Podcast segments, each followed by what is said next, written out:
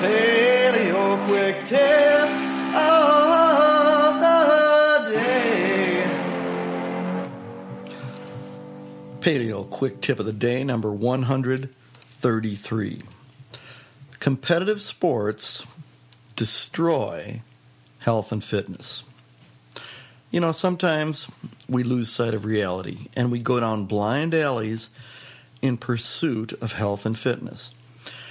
The Olympic Games springs to mind as they are on right now, as do professional sports of all kinds. They are a form of specialization, and the public, the masses, idolize sports heroes as archetypes of fitness and health. Nothing could be further from the truth. Specializing in any sport to the point where you are competitive on a worldwide or even a national level will compromise and damage your health to a huge degree. Did you know that N F L players build their health in the off season, and then while they're playing, they gradually destroy their bodies and health over the playing season just by playing their sport? Oh, and the average lifespan of a professional football player is the mid-fifties. Hey, I would already be dead. Now, I know there's a lot of money and glory involved in being a pro football player, but my point is that health and fitness are not a part of it. The point is, if you specialize in a particular sport, be it running, swimming, gymnastics, triathlon, or weightlifting, heck, even CrossFit has become a sport. You are no longer working for health and overall fitness. You are working for glory, for competition. You're a showboater. Health and fitness for life? I have set this as my goal, and I only compete with myself. I train to get stronger, faster, and more flexible on a daily basis. I compete only with my past performances, however. Competing with others only encourages you to take chances. If you try to do a handstand or a planche in gymnastics before you are ready, you could seriously injure yourself. In fact, advanced moves of any sort, from Olympic lifting to gymnastics, are risky and could injure you, putting you out of training altogether for long periods of time, maybe forever. Safety matters, and in a huge way. As a paleo exerciser, you need to put cautious yet vigorous training at the top of your priorities, right up there with an ancestral grain-free diet. Don't specialize. Alexander the Great, long ago, noted that the Olympic athletes of his day turned out to be substandard soldiers. They had specialized too greatly and only wanted to do that event that they excelled in, rather than being all-around soldiers. The same was noted of the gladiators of ancient Rome, who turned out to be inferior soldiers in battle, since they were only skilled at one-on-one battle and were mainly trained in pleasing the crowd, not killing quickly and efficiently, and as a group, as a unit. Also, as a side note, it is interesting that far from the movie version of gladiators, they were not lean and sporting a six-pack. The gladiators purposely ate lots of wheat because they knew it would stimulate lots of fat storage, just as it does today.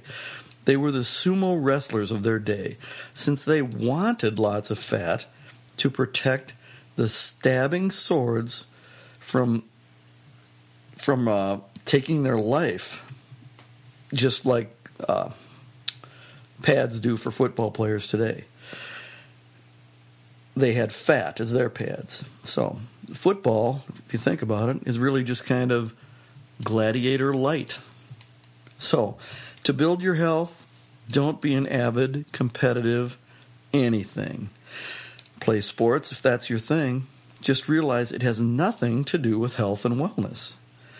That would come from your ancestral diet, your daily green smoothie, your lack of grains, and your training.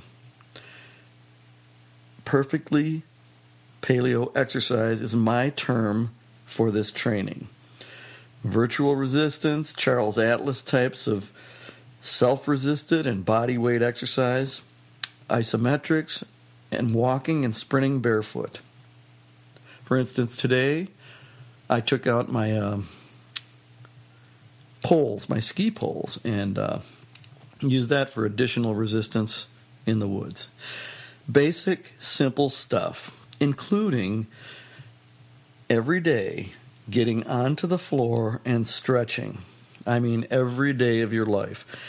Actually, the original idea of CrossFit was a good one. Include all methods and modes of fitness into your training regime. Strength, endurance, gymnastics. Great idea, but then they turned it into a competitive sport. This made it the worst of all possible worlds, with epic injuries and incredible burnout potential. Get the idea? Competitive equals burnout and injury. So go back to Perfectly Paleo Exercise, what's been done since time immemorial. You can do it anywhere, in your living room or motel room, in your yard, or back in the woods like I did today. No equipment is needed. It doesn't have to take a long time, but it feels so good, you might decide to lengthen the time. I know you say it's hard to go through life eating just real foods, yes you do. But I'm here to say that that is just not true. That's food of plenty that's good to eat, go for nutrition and not for a treat, oh yeah.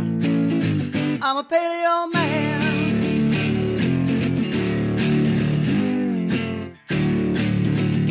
There is grass-fed meat everywhere, you can find it online. Yes. There's sardines in a can and they'll fill you up just fine.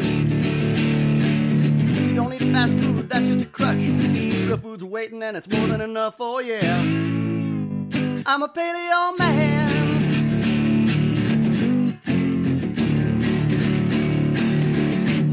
You say it's hard, you need to eat bread. Love your pizza, that's what you said, oh yeah. You can make a pizza, it's not that hard. The crust is all meat and you can cook it in lard, oh yeah. Come on, be a paleo man. Just eat those real foods, it's not that hard. And if you don't, your body will fill up with lard, oh yes it will. Eat lots of veggies and good fats too. If you don't, it'll be the end of you, oh yeah. Be a paleo man.